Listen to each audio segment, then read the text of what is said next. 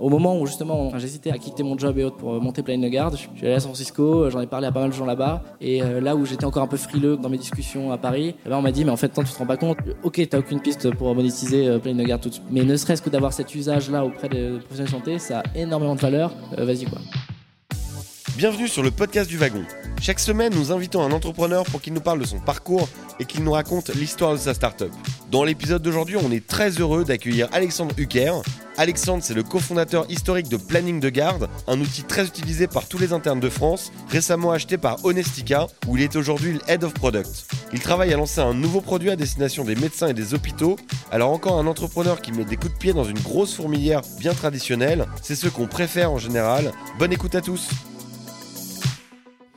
Bonsoir à tous. Donc, euh, bienvenue au wagon. Merci à Alexandre euh, de nous rendre visite ce soir. Après une période éprouvante, j'imagine, avec euh, ta boîte Lifen qui vient de faire une levée de fonds. Mais avant de commencer, je pense qu'on va te demander de te présenter, de présenter ton parcours académique, puis tes premières expériences, si tu es, d'accord. Ok, super. Donc, ben, bonsoir à tous. donc, ben, de mon côté, j'ai commencé par faire une école de commerce. À cette époque-là, je euh, je voulais faire de la finance parce que j'aimais beaucoup les maths. Euh, assez vite, euh, j'ai un peu changé de voie. Grâce à cette époque-là, il y avait, il y avait justement des. Donc à HEC, il y avait des, des, entrepreneurs qui créaient une boîte pour faire une, sorte d'épicerie en ligne. Parce qu'à l'époque, le campus était un peu perdu par rapport à l'école. Et donc, mon premier, on va dire, ma première expérience entrepreneuriale, ça a été de livrer, euh, grosso modo, euh, les, euh, les pots de Nutella aux, aux, étudiants d'HEC. Donc, c'était assez marrant. Et mine de rien, ces mecs-là, ils en voulaient pas mal. Et ça m'a un peu inspiré pour, derrière, m'intéresser à l'entrepreneuriat. Donc, avec un ami, on a lancé un premier projet que certains d'entre vous peut-être connaissent, qui, donc, qui s'appelait Winker et qui ressemble énormément à l'actuel Tinder. Sauf qu'on était en 2010-2011, donc c'était le tout début des applications, etc. Et donc on avait à peu près le même concept que, que, Tinder d'aujourd'hui. On a lancé ça sur le campus, un peu de, un peu de, on avait pas mal de traction, même si c'était assez, euh, assez éphémère. Et, euh, et ça m'a permis de, voilà, de, de, lancer un peu le premier projet, de, de, faire plusieurs erreurs notamment. Et donc quand je suis arrivé en césure, euh, c'est posé la question de soit continuer ce, projet-là, euh, et donc s'y mettre à plein temps et, autres. Euh, soit d'arrêter, euh, voilà. Et donc, bon, pour différentes raisons, notamment la question de l'alignement des, fondateurs, enfin des cofondateurs. Ça, c'était peut-être un des, un des points les plus clés. On s'était pas spécialement mis d'accord, on n'était pas forcément alignés sur la vision à ce moment-là. Et donc, derrière, j'ai décidé de partir à San Francisco pour me faire une expérience donc dans la Silicon Valley, au cœur du, réacteur, si on veut, auprès d'entrepreneurs qui, s'étaient un peu formés, quoi, euh, chez Fieldwood. Ok. Donc là, tu arrives à San Francisco, tu as 21 ans euh, à peu près. Oui, c'est ça, ouais. Pour, attends, je réfléchis. 22, ouais. Ok, et donc tu décides de rejoindre une entreprise qui se monte aux États-Unis. Ouais, et du coup, ton rôle dans tout ça Ok, alors euh, j'ai commencé en stage et comme tous les stagiaires, j'ai fait le customer support.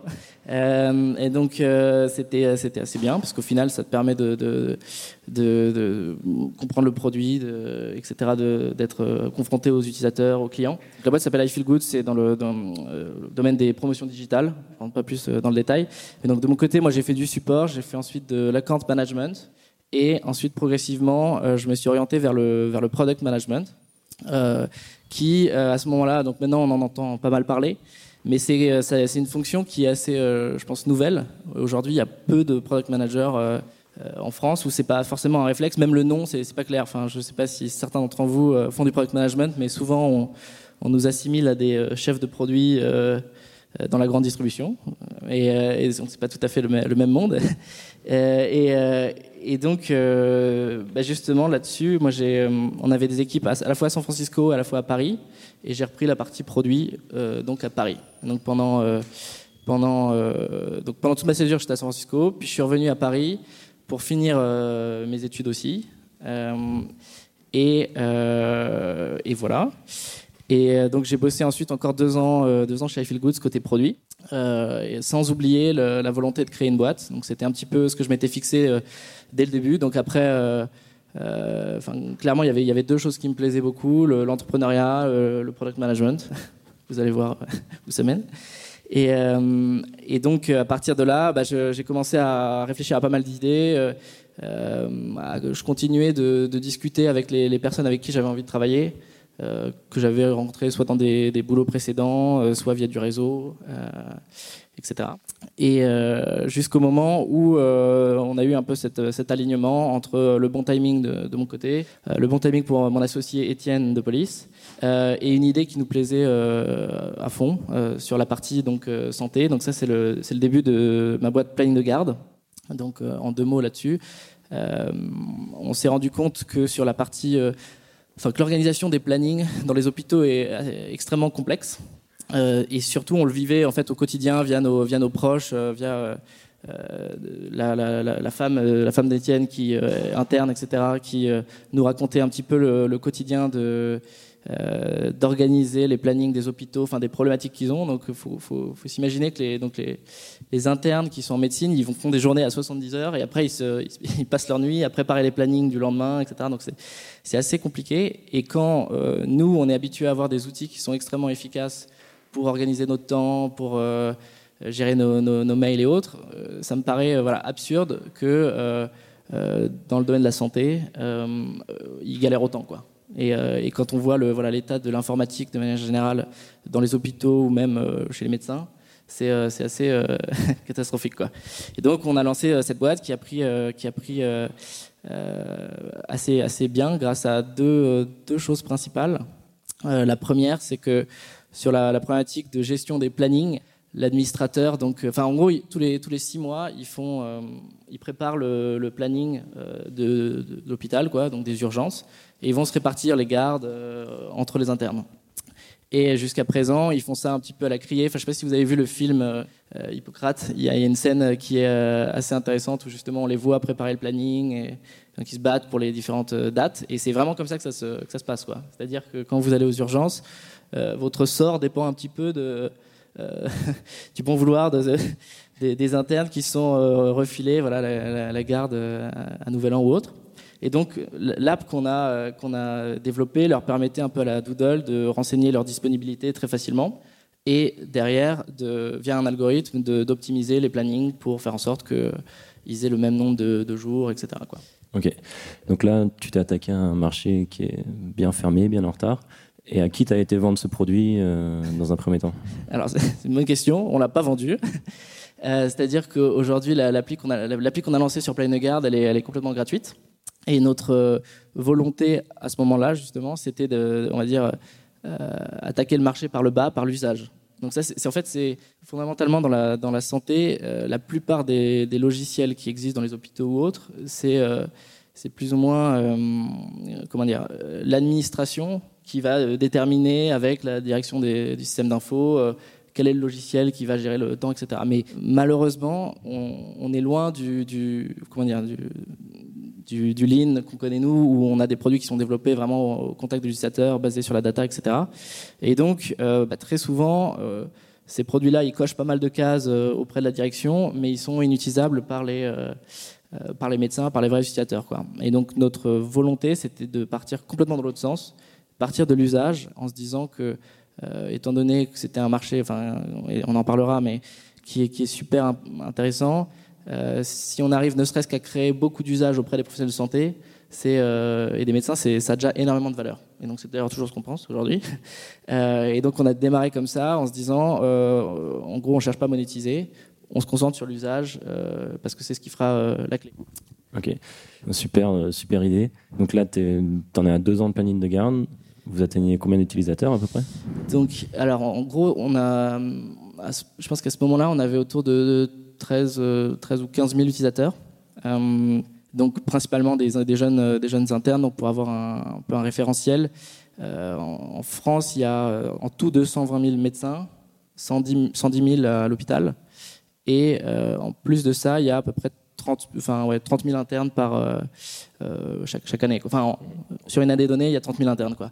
Donc assez vite, on a eu quasiment euh, un tiers, voire la moitié des, futurs médecins, ce qui, est, assez intéressant et ce qui nous a permis de, voilà, de, se développer. Et j'ai oublié de préciser avant, j'avais, c'était parce que justement l'application était assez virale au sens où l'administrateur va inviter une quinzaine de personnes en général. Et comme ça va déterminer qui travaille quand. ils sont assez réactifs sur les invitations, etc. Donc assez vite, enfin il y a une très bonne, il y a une très forte incentive à venir répondre au mail qui dit renseignez vos disponibilités. Et ça c'est un premier point. Et le deuxième point, parce qu'encore une fois personne veut travailler, je sais pas, la veille de Noël. Et, donc, au bout de, donc les utilisateurs se créent des comptes très rapidement et tous les six mois, ils changent chacun de stage et d'hôpital. Donc, quand on avait en gros 30 utilisateurs de la plateforme sur un service, six mois plus tard, il y avait euh, 10 fois 3 utilisateurs. Et chacun, enfin, et du coup, ça devenait des, des ambassadeurs, euh, ambassadrices de, de l'appli. Et c'est vraiment ce qui a expliqué pourquoi, avec zéro, zéro marketing, on a, euh, on a eu voilà, plusieurs, plusieurs milliers d'utilisateurs euh, dans les premiers mois. Quoi. Et donc euh, là, on arrive en 2015, je crois. Oui, Ou, ouais, 2015. Et euh, tu décides de, de vendre euh, Planning de Garde Oui. à une société dirigée par euh, Franck, qui est le cofondateur de Criteo. Et donc là, euh, comment ça se passe à ce moment-là? Parce que vous, vous rejoignez donc l'équipe de Franck et vous fusionnez les, deux compagnies? Exactement. Donc, euh, pour redonner un peu de contexte, euh, donc effectivement, on avait lancé notre euh, notre produit à ce moment-là et on cherchait. On a été que deux euh, jusqu'à présent, donc euh, mon associé qui s'occupait de la partie technique et, et moi, on va dire du reste. Euh, on cherchait justement à faire un premier, une première levée de fonds, un- à peu près, un- enfin un seed round, un peu un peu moins d'un million, en se disant qu'on voilà, on était sur quelque chose, on avait de l'attraction, qu'il fallait pousser ça à fond, qu'il fallait d'ailleurs pousser ça en, en Europe à ce moment-là. Et, et du coup, on cherche à lever, on cherche à lever de l'argent, quoi. Euh, on rencontre les fonds, etc. Donc c'est ce qui est d'ailleurs euh, dire, une, étape assez importante, assez euh, passionnante, on peut dire, euh, quand on l'a jamais fait, parce que c'est voilà, c'est euh, particulier. Et, euh, donc c'est un peu à peu près à ce moment-là que qu'on rencontre, enfin qu'on est mis en relation avec Franck, donc Franck Lewey, qui est un des anciens, euh, enfin un des trois cofondateurs de Criteo, et qui, euh, bah, un peu comme nous, enfin qui lui s'est dit, bah voilà. euh, euh, il avait, euh, on va dire, euh, euh, fait euh, vécu toute une aventure côté côté Criteo, et puis il a cherché un, nouveau projet qui avait encore plus de sens pour lui.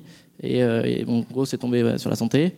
Et on a, on, on partageait, enfin, s'est rendu compte assez vite qu'on partageait la même vision et que pourtant on avait des approches complètement complémentaires, enfin, opposées et complémentaires.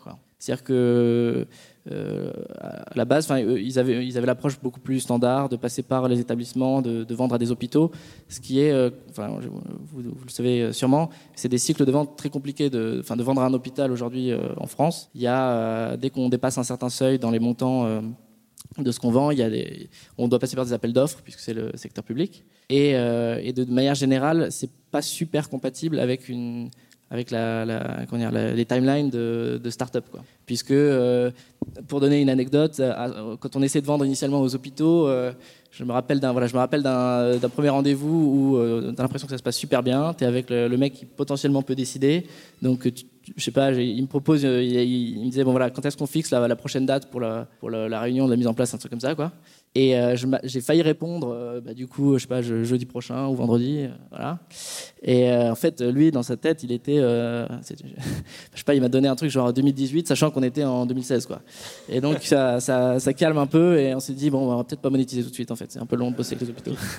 Et donc, euh, c'est vrai, hein, c'est vraiment arrivé. Et, euh, donc, euh, pourquoi je raconte ça? C'est parce que justement, en, grâce à la fusion, ça nous permettait d'avoir un peu les deux approches, à savoir une approche plus, plus standard, donc aller vendre aux hôpitaux, aux cliniques, donc avec le temps que ça peut prendre. Mais pour ça, il faut avoir, voilà, il faut avoir du réseau, il faut avoir le temps, il faut avoir les, les reins solides, ce qui n'est pas forcément le cas de toutes les startups. Avoir suffisamment de temps pour, pour arriver à ça et en même temps combiner notre approche qui était plus celle de l'usage euh, voilà quoi. Et donc un peu euh, euh, sur un sur un modèle à la la Dropbox où initialement il y a deux trois personnes qui se mettent à utiliser Dropbox dans une dans une entreprise puis progressivement ça de ça, il y a de plus en plus d'employés qui partagent des, des- des fichiers sur, euh, sur, euh, sur Dropbox, jusqu'au moment où le- l'administration, enfin où le- la boîte se dit, bah non, en fait non, j'ai besoin de, de contrôler les accès, etc. Et donc ils passent en premium, quoi. Et c'est un petit peu le même modèle qu'on qu'on applique aujourd'hui. D'accord.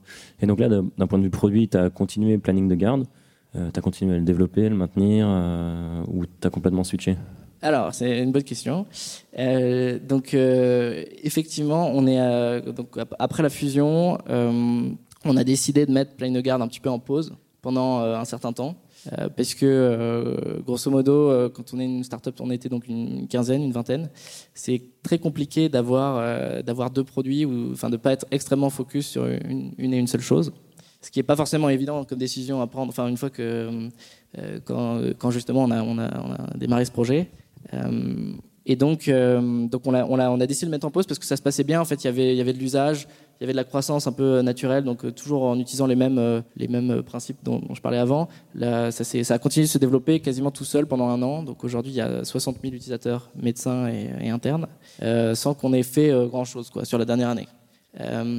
ceci dit, c'était aussi extrêmement frustrant puisque pendant deux ans, on a bossé sur le truc et on s'est dit Il y a énormément d'opportunités euh, euh, de monétisation ou de, développement, de synergie avec les autres produits, enfin avec l'autre produit de Lifen aujourd'hui. Et donc, grâce euh, à la levée de fonds, notamment qu'on vient de closer, on a pu recruter un CEO de Plainegard qui reprend le projet et qui gère un peu, qui gère un peu ça en mode entrepreneuriat, c'est-à-dire qu'il est extrêmement autonome. il est tout seul pour l'instant, mais il est amené à, voilà, à redévelopper le produit euh, et à définir la stratégie de monétisation euh, notamment. Quoi. Et donc pour toi, tu as trouvé une nourrice pour ton bébé euh, pendant je, que tu sais pas si on, peut, si, on peut, si on peut dire ça, mais en tout cas, c'est sûr que ça fait, voilà, ça fait très longtemps que bah, très régulièrement on a beaucoup de, de comment dire, de retours d'utilisateurs. on avait l'habitude de vraiment les, les chérir, etc. sur plein, sur plein de points. Et quand on a réussi à créer une communauté, surtout euh, une communauté qui n'est pas, simple à engager, euh, encore une fois, les, médecins, ils ont un rapport particulier à l'informatique et autres. Et donc quand on a réussi à, faire ça, c'était un peu dommage de se dire, euh, ok, enfin voilà, on n'en fait rien quoi. Donc là, c'est reparti et c'est super quoi. Ok. Donc j'ai vu quand tu as parlé de l'informatique, il y a une partie du public qui a souri. Donc ensuite, là, vous commencez l'aventure avec Lifen. Et moi, quand j'étais sur votre site, j'ai lu que vous vendiez de l'impression euh, externalisée. Donc pour quelqu'un qui a fondé Criteo, ça me paraît un produit super technologique. Est-ce que tu pourrais me parler de cette approche? Oui, donc effectivement, euh, euh, il faut peut-être que je donne un peu de, un peu de contexte. donc fondamentalement, ce qu'on essaie de faire chez, chez Lifen, c'est de faciliter la communication entre les professionnels de santé. Donc faciliter le partage d'informations entre les hôpitaux et les médecins de ville. Euh, je, vais, je, vais, venir à l'impression. Hein. Et euh, donc la, raison pour laquelle on fait ça, c'est parce que euh, on, s'en rend peut-être pas compte, mais le système de santé repose sur la bonne coordination des professionnels de santé. C'est-à-dire que vous avez un médecin traitant, avez, alors peut-être pas vous qui êtes en bonne santé, j'espère, mais de manière générale, il y a toute une équipe de soins qui va travailler pour votre santé. Euh, que ce soit euh, l'hôpital dans lequel vous allez, euh, la, clinique où vous allez vous faire opérer, le, cardiologue qui vous suit ou votre médecin traitant qui fait le lien entre tout ça. Et, donc la, communication entre tous ces acteurs est extrêmement importante. Et elle est, elle est comme je disais, cassée aujourd'hui, puisque la plupart des, échanges se font encore par la poste, quoi. et ce qui, est, ce qui veut dire qu'à l'hôpital, vous allez à l'hôpital, ils vont imprimer votre compte rendu euh, 3-4 jours après que vous soyez passé. Ils vont l'envoyer par la poste euh, à votre médecin traitant. Votre médecin, lui, va devoir le, idéalement le scanner, euh, le ranger euh, dans, votre dans son logiciel s'il en a un. Et donc, quand vous arrivez en consultation, c'est presque un miracle si jamais il, il trouve les informations. Et donc, il y a voilà, il y a énormément de choses à faire. Et, ce problème est si grave qu'aujourd'hui, on estime qu'il y a quasiment 25% des actes de santé qui sont euh, redondants ou inutiles. inutiles. Euh, donc, donc 25% des dépenses de, santé, c'est-à-dire euh, peuvent être, comment dire, enfin sont gâchées aujourd'hui, quoi. Et donc, s'il y avait un meilleur, voilà, meilleur partage d'informations, on pourrait, on pourrait changer pas mal de choses. Donc ça, c'est ce qu'on essaie de faire. chez, chez Lifen. maintenant, c'est c'est pas forcément évident pour plein de raisons. donc la première, c'est que le, le partage d'informations médicales, enfin des données de santé, par email, c'est interdit pour des raisons de sécurité euh, évidentes. Euh, aujourd'hui, donc ils peuvent pas, enfin l'hôpital peut pas envoyer par email à votre médecin. Et donc, il existe euh, voilà, d'autres, d'autres façons de. il existe des, messageries sécurisées qui, permettent, voilà, qui permettent de l'échange de données de santé. Mais malheureusement, ces, initiatives, elles sont certaines locales, d'autres ont bien sûr des, des visées euh, nationales et autres, mais malheureusement, elles ne parlent pas forcément bien euh, entre elles. Donc un, exemple qu'on donne souvent, c'est de dire, euh, C'est comme s'il y avait une sorte d'email, mais où quand on a quand on a une adresse orange.fr, on peut pas envoyer un mail à quelqu'un qui a une adresse gmail.com quoi. Et donc ça, nuit clairement à la, fluidité du système. Et donc voilà, donc nous ce qu'on fait, c'est un, un, une application qui permet aux hôpitaux d'envoyer toutes leurs informations médicales aux médecins, euh, aux médecins correspondants, donc médecins traitants, spécialistes et autres, euh, qui, est, qui, est, très simple et, euh, et qui permet de prendre en compte le, ce, que, ce, que, le médecin en face a comme messagerie. Donc s'il a une messagerie donnée, on, est capable de lui envoyer dessus, et sinon on lui envoie effectivement par la poste aujourd'hui. et donc, j'arrive enfin voilà, au, au, pivot produit qu'on a fait il y a, il y a quelques mois maintenant. La, grande difficulté pour faire ce système, c'est que c'est extrêmement difficile de s'intégrer avec les logiciels euh, des hôpitaux ou des cliniques. Les éditeurs n'ont pas forcément euh, euh, intérêt à, comment dire, à développer une intégration avec une toute petite start-up. et donc, donc pendant un petit moment, c'était un peu ce qui bloquait de notre côté. C'est-à-dire que les hôpitaux étaient convaincus, mais il faut s'intégrer avec le logiciel et ça, c'est extrêmement, extrêmement difficile. Et donc, après avoir essayé à peu près tout ce qu'on pouvait. On a trouvé euh, un hack qui, marche. Euh, c'est le suivant c'est que tous les logiciels euh, des, hôpitaux, quand bien même ils n'ont pas d'API sexy avec lesquels on pourrait voilà, jouer, ils savent tous imprimer. Et, c'est d'ailleurs ce que font aujourd'hui les secrétariats dans les hôpitaux. Ils impriment les courriers, etc., pour les, envoyer aux, médecins. Et donc ce qu'on fait, c'est qu'on a développé une sorte de driver d'imprimante donc d'imprimante virtuelle qu'on installe dans les hôpitaux euh, et qui va récupérer le, document qui est normalement envoyé à l'imprimante. Donc à la place d'imprimer en direct, ça envoie de façon sécurisée sur nos serveurs et nous on peut l'envoyer au, médecin. Donc ça c'est comment dire une approche, euh, enfin, c'est un hack quoi, qui est comment dire qui aurait été absurde il y a, il y a encore 5-6 ans puisque quand on fait ça, on récupère des données qui sont non structurées quoi. C'est-à-dire on récupère le, texte, le PDF. Euh, et donc euh, ensuite, il faut savoir à qui il faut l'envoyer, il faut savoir euh, quel patient ça concerne, etc. Et donc c'est encore une fois, ça, aurait été absurde il y a quelques années.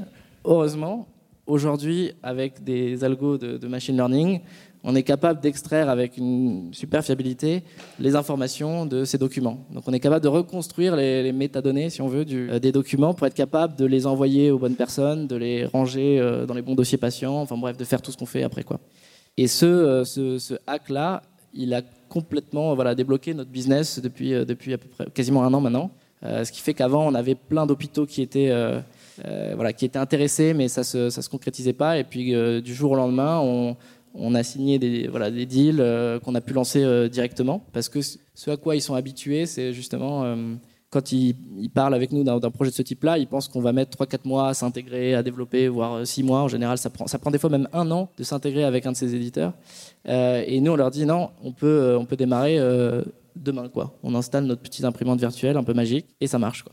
Et donc depuis, bah, voilà, le business a décollé, on a pu faire pas mal de choses et, et c'est en partie grâce à ça que euh, qu'aujourd'hui il y a beaucoup de flux sur la, sur la plateforme et que, qu'on fait cette levée pour euh, déployer euh, partout en France.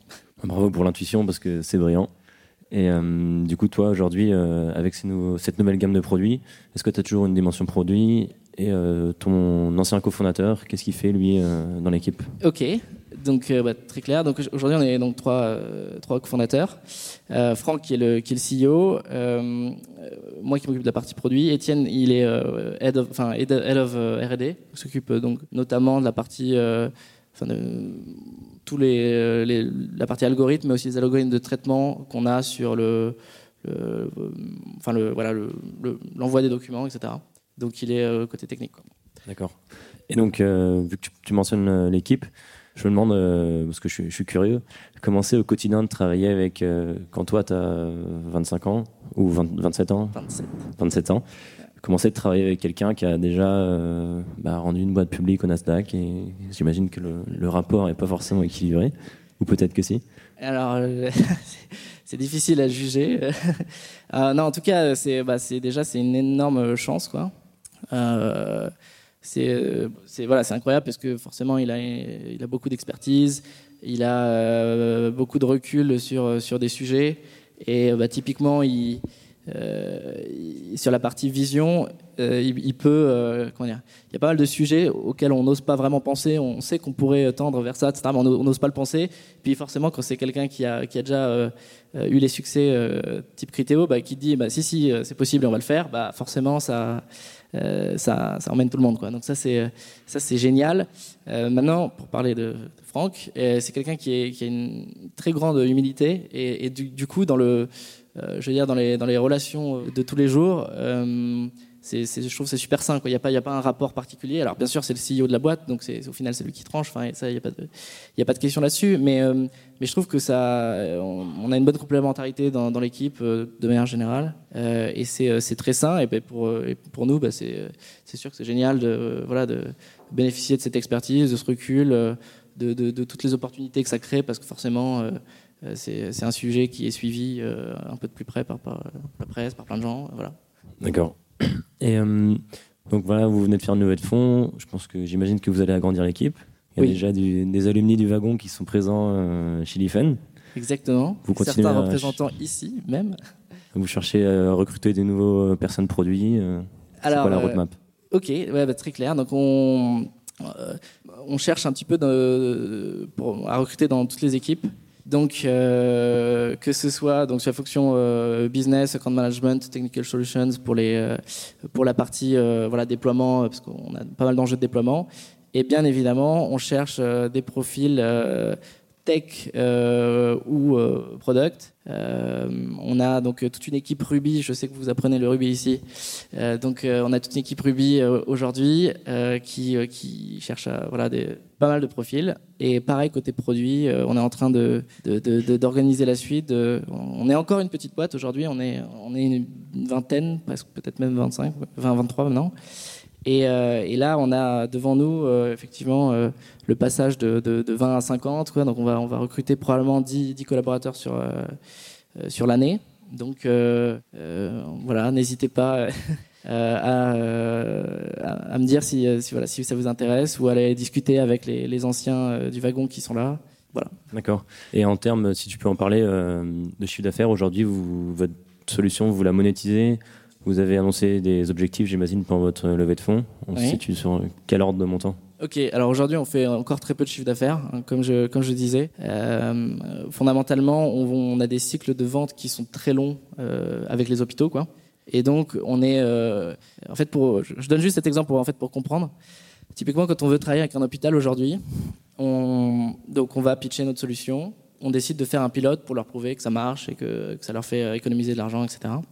Euh, donc on met en place la solution assez rapidement euh, grâce justement euh, aux produits dont je parlais. donc le pilote dure trois mois par exemple. Et ensuite, ce qui est assez, enfin souvent il faut faire un appel d'offres pour faire le pilote. Ensuite, donc grâce à la fin de, enfin, la fin de ce pilote, on analyse les, stats et tout, on se rend compte que tout est, que tous les chiffres sont ouverts, que tout le monde est content. Donc on a les gens autour de la table opérationnelle. Enfin bref, on a toutes les personnes sur place qui sont prêtes à décider, qui disent OK, on veut travailler avec vous, mais à ce moment-là, euh, on doit arrêter de travailler avec eux le temps de faire euh, l'appel d'offres euh, officiel. Et donc, et ça, ça peut prendre 3-4 mois, etc. Donc juste pour expliquer, c'est ce qui explique qu'on a aujourd'hui en fait nos premiers appels d'offres qui sont gagnés sur des, on va dire des, des, projets sur lesquels on travaille depuis, depuis quelques années. Donc aujourd'hui, on fait, on fait très peu de chiffre d'affaires comparé à, l'activité. D'accord. En tout cas, euh, bah, bravo euh, pour euh, l'initiative, surtout pour la vision, parce que j'imagine que ça va pas être facile quand en face tu as des personnes qui pensent en termes d'économie de coût peut-être dans les hôpitaux, alors que toi tu as une vision voilà, de révolutionner le monde de la santé.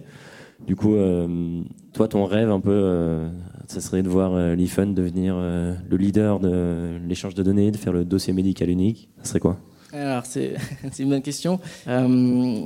Aujourd'hui, j'essaie de, rester très concentré sur la partie purement et voilà, communication, faciliter la communication entre les professionnels de santé. Donc ça veut dire effectivement, euh, euh, alors peut-être que ça nous, ça nous mènera vers, vers une sorte voilà, de, dossier patient, sachant qu'il y a l'initiative aujourd'hui, aujourd'hui il y a l'initiative du, du, gouvernement qui est le DMP, qui est un projet dont on a entendu parler depuis, depuis pas mal de temps, mais qui, voilà, qui existe. Et vis-à-vis -vis de ça, nous, on souhaite effectivement être contributeur de, ce projet-là. On ne cherche pas spécialement à devenir nous-mêmes euh, ce, je veux dire, euh, le dossier, euh, le dossier médical unique. En tout cas, on veut faire en sorte que le médecin qui a besoin d'une information donnée sur un patient puisse l'avoir très rapidement, quoi, et qu'il puisse l'avoir sur son mobile parce qu'il est habitué à, à ce genre d'outils. Et aujourd'hui, ben, malheureusement, c'est pas le cas, quoi. Donc c'est vraiment ça, quoi. Faire en sorte que le médecin puisse savoir, le médecin et le patient puissent avoir accès à l'information quand ils en ont besoin. Quoi.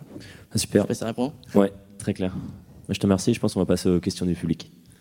Euh, j'avais deux petites questions. La première, c'est comment tu fais En fait, tu expliques que tu règles la, solution pour euh, avoir la donnée sur ton serveur, pour la pusher. Euh, comment tu fais en fait Est-ce que toi, tu arrives à communiquer avec tous les systèmes qui communiquent pas eux entre eux Ou est-ce que tu as recréé un système et du coup, tu vas le vendre aussi aux médecins? Ok. donc, première option.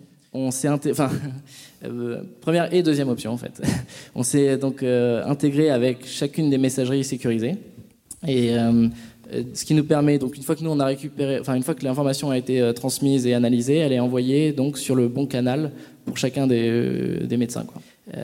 et, alors c'est un bon point, c'est qu'aujourd'hui pour l'hôpital, il faut qu'on soit capable de gérer tous leurs tout leurs données. Quoi. On ne va pas juste leur dire ben, on va traiter une partie du flux euh, pour les médecins qui ont notre système. Ça, ça, n'aurait en fait pas d'intérêt. Enfin, donc, euh, donc on s'est intégré avec tous les systèmes existants. Et les, donc les systèmes existants, c'est les messageries sécurisées qui, euh, voilà, du, secteur et la poste. Donc ça veut dire qu'aujourd'hui, si, si nous, on n'a pas d'adresse sécurisée pour un médecin, on lui envoie un courrier postal. Et bien sûr, dans ce courrier, on on lui propose une solution euh, plus efficace pour la prochaine fois. Mais euh, qui est là votre du coup tu fais aussi ton système de messagerie côté médecin. C'est ça. Côté médecin, voilà, il euh, faudrait rentrer dans un peu plus de détails, mais il y a une, il y a une. Aujourd'hui, il y a la messagerie officielle qui est la messagerie MS Santé, qui est celle qui doit devenir la, enfin qui est aujourd'hui extrêmement poussée par le gouvernement pour être le, le le, on va dire le, partage, enfin, l'outil principal de partage d'informations.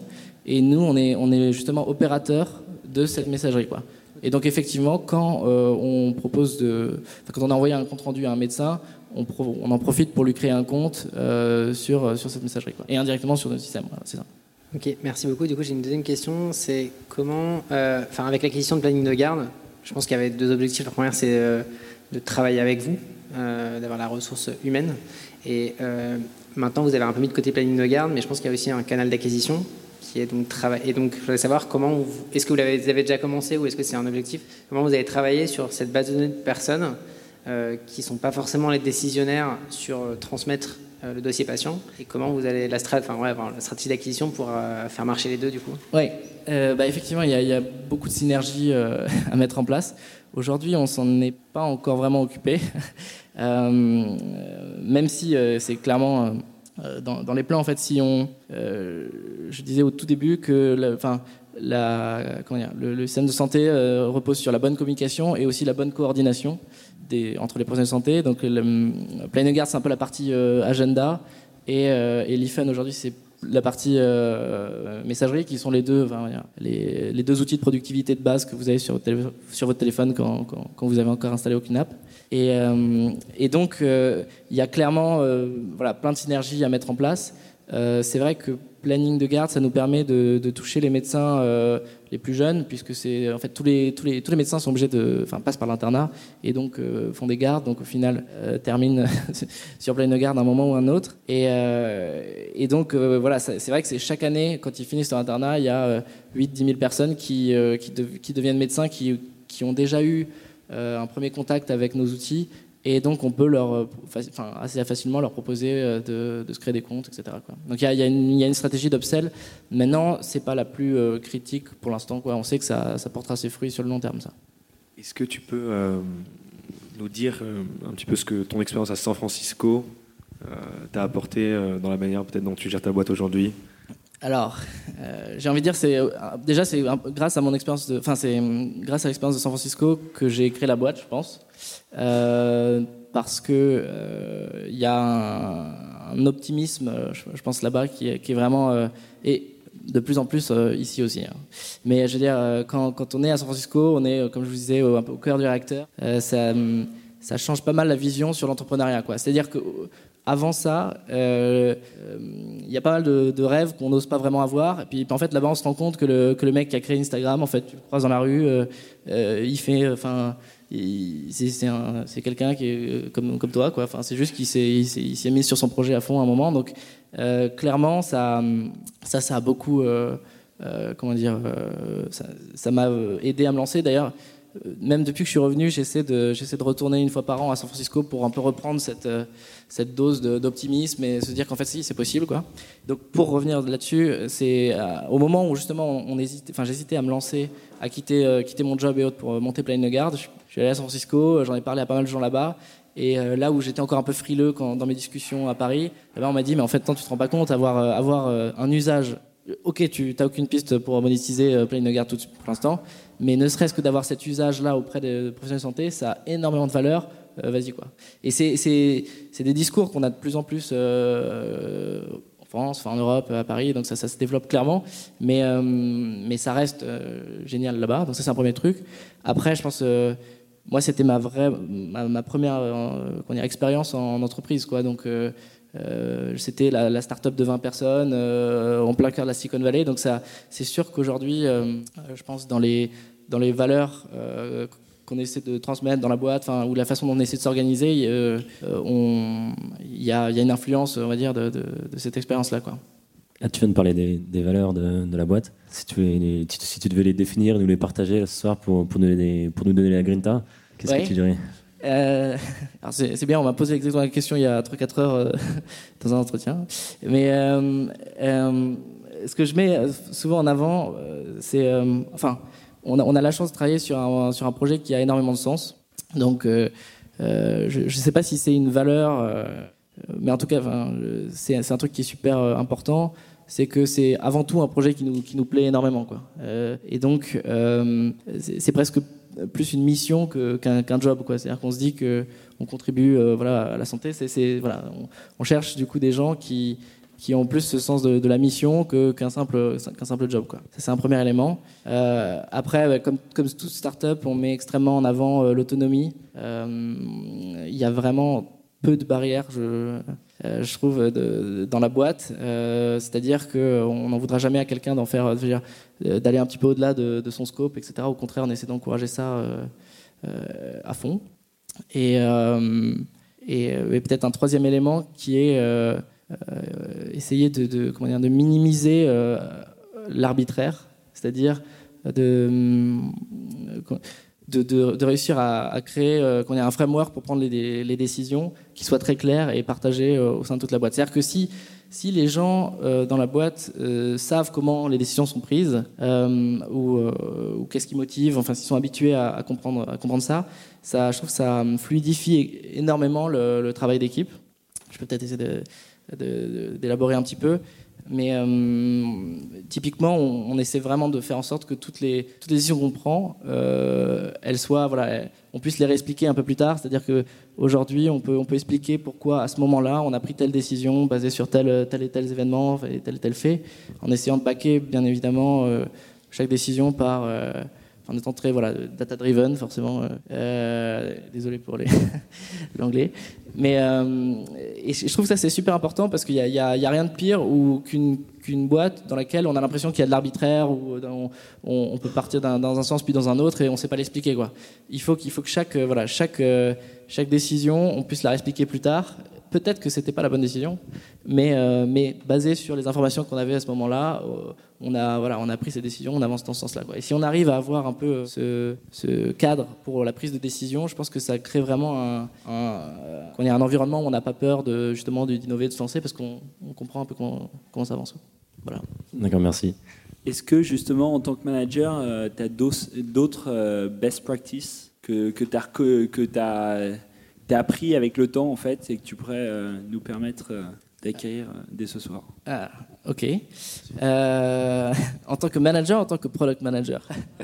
En tant que, bah, pour moi c'est un peu lié, mais plutôt manager, c'est-à-dire justement le fait de bien expliquer ses décisions. Ça, m'a intéressé. Est-ce qu'il y en a d'autres qui viennent à l'esprit? Alors, pour, pour commencer, je suis un, un, je dire, un jeune manager. C'est-à-dire que je trouve que euh, mon rôle est justement, la suite à la levée, énormément en train de changer. Donc, euh, je ne sais pas si, je peux tirer des conclusions ou autre. Je peux, vous raconter euh, comment je le vis aujourd'hui, mais peut-être que ça, vous aidera. c'est sûr, enfin, moi j'avais voilà, j'avais vécu une première expérience de boîte. On était voilà une vingtaine avant, et là, on est en train de vivre un peu le passage de voilà de 15 à ou 15, 20 à 50. Et du coup, le rôle le rôle notamment des, fondateurs. Euh, il, passe énormément, enfin, il est en train de vraiment de, changer. C'est-à-dire que encore euh, il y a peut-être quelques mois, je, rais- je raisonnais beaucoup en termes de euh, comment je fais avancer mon projet. Et, j'essaie aujourd'hui de raisonner de plus en plus en comment je fais avancer les gens qui porteront les projets. Quoi. Et ça, c'est pas forcément évident quand on est très opérationnel, très. Euh, on a tout de suite envie de dire euh, non, attends, c'est comme ça qu'on fait, euh, je te montre.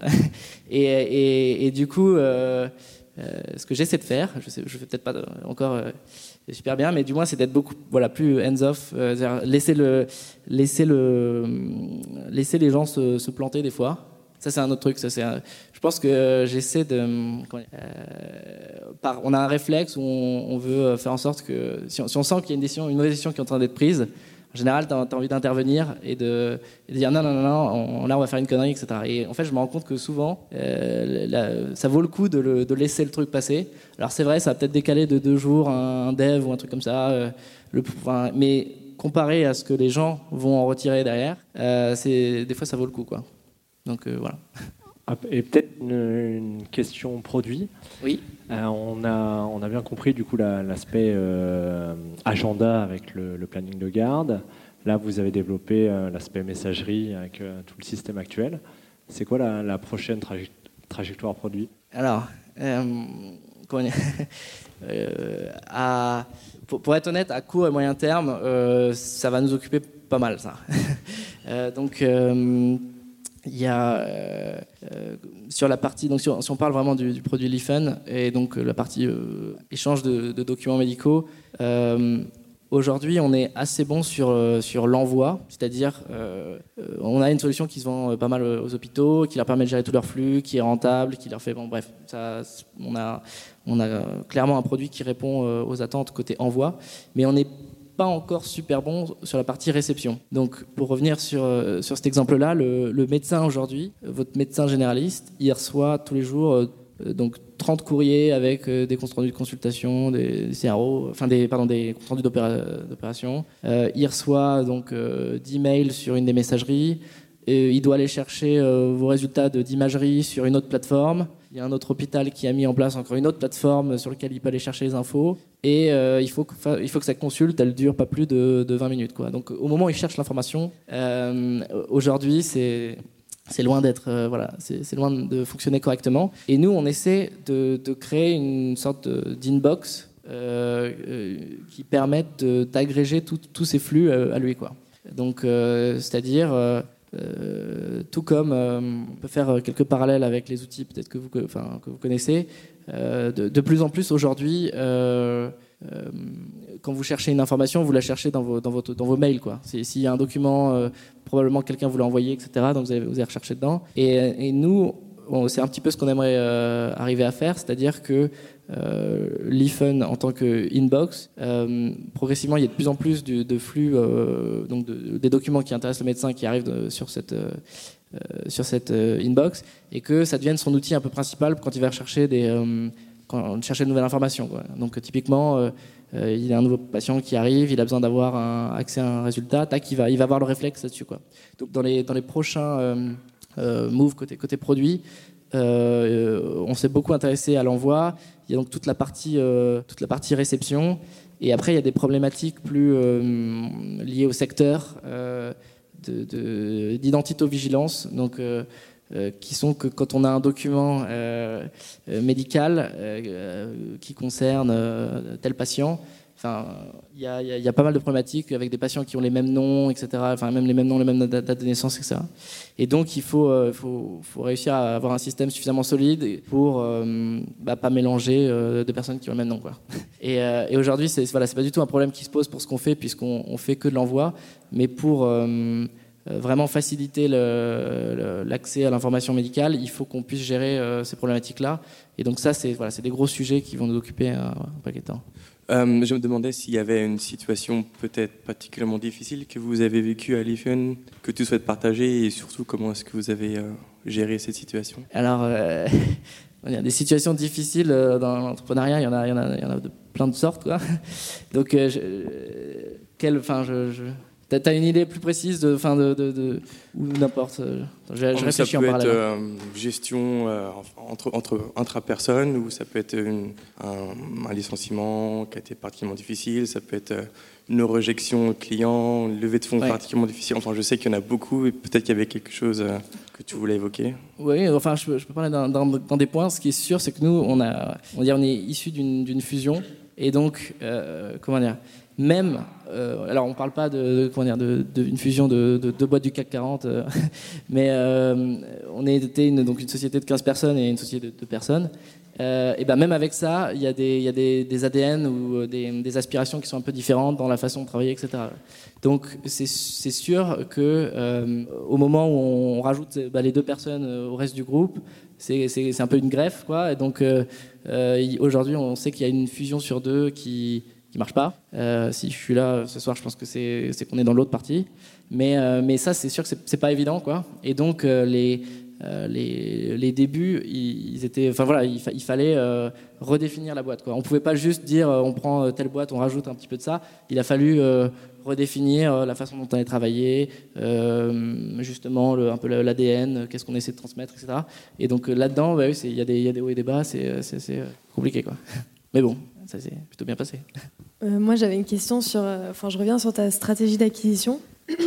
J'imagine que tu vas devoir aller voir les médecins. euh, Enfin, justement, c'est ma question. Est-ce que tu vas aller voir tous les médecins pour essayer de leur vendre ton truc et du coup, tu vas aller déployer une armée de commerciaux comme peuvent le faire euh, Doctolib ou des structures comme ça qui sont déjà implantées sur ce type de réseau? Ou est-ce que tu as d'autres techniques? Tu as parlé des messageries auxquelles tu t'es intégré. Mais est-ce que, euh, est-ce que ton but, c'est de remplacer tous ces outils avec un, un outil à vous euh, que vous auriez déployé de manière euh, très individuelle sur tout le réseau Comment comment t'as prévu ça? Ok, ouais, euh, su- super question.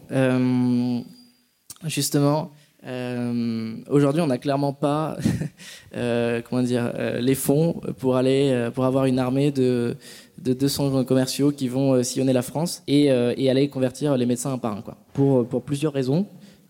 Si on fait un peu le parallèle avec, euh, avec Doctolib justement ou, les, sites de prise de rendez-vous, euh, eux ils, voilà, ils ont un produit qui, qui, vendent vraiment euh, directement aux médecins, plusieurs centaines d'euros par mois, et donc ils peuvent se permettre des coûts d'acquisition qui sont, élevés. Aujourd'hui, c'est plusieurs, c'est autour de 800, je pense 1000 euros.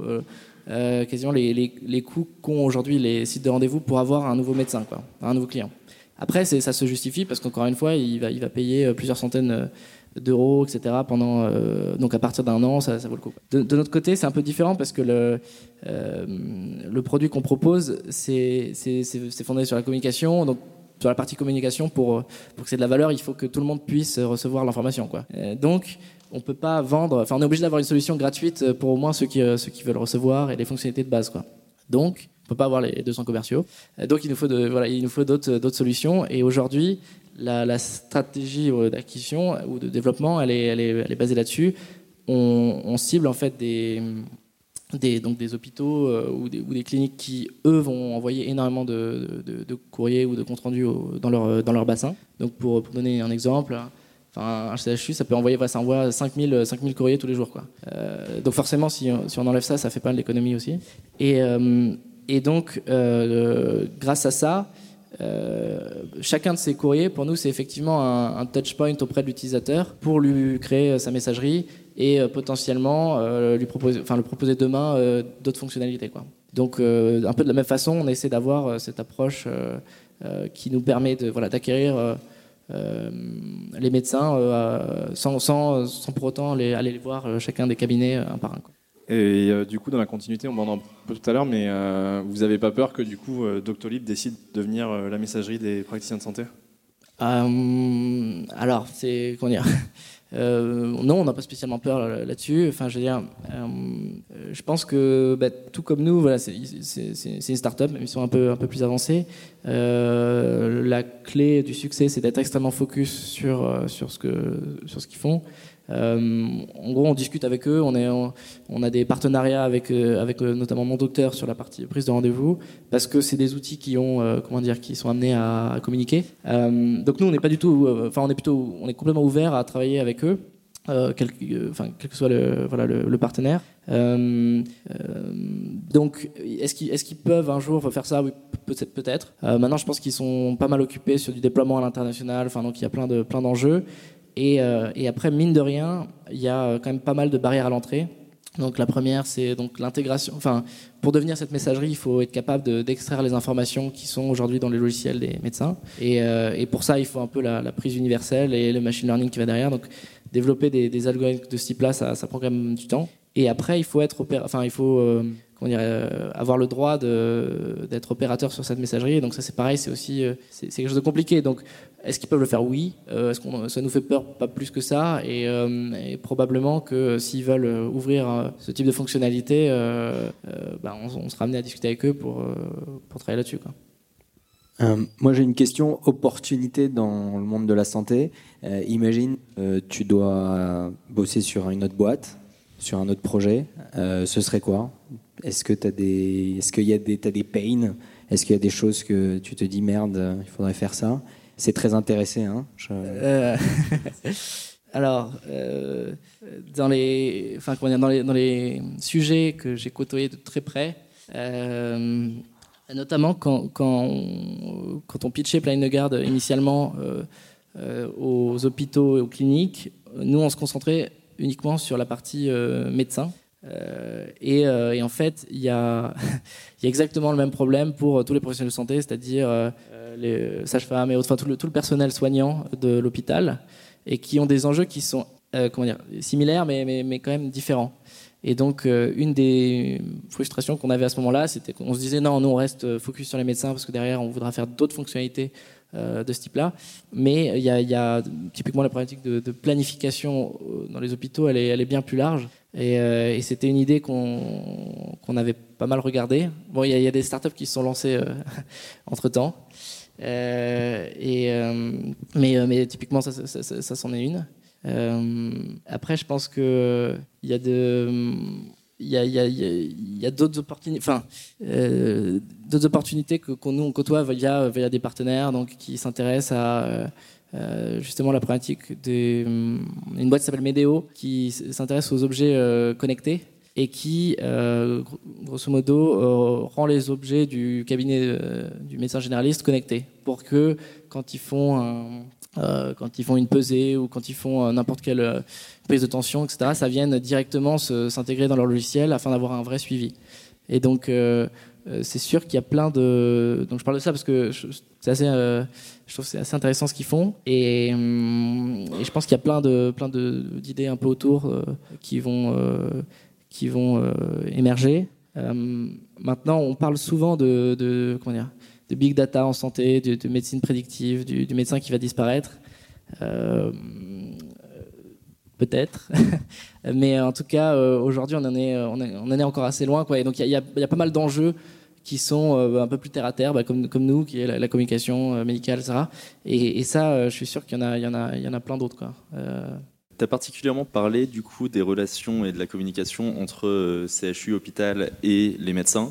Euh, Est-ce que c'est un futur euh, angle pour vous, les communications entre médecins, de ton généraliste qui parle à un spécialiste ou même les spécialistes entre eux, euh, etc. Alors oui, oui, complètement. hein. Encore une fois, je, je parle de l'hôpital vers la ville parce que c'est assez normé en fait. L'hôpital, il a l'obligation d'envoyer un compte rendu d'hospitalisation, etc. Donc c'est c'est voilà, c'est la loi.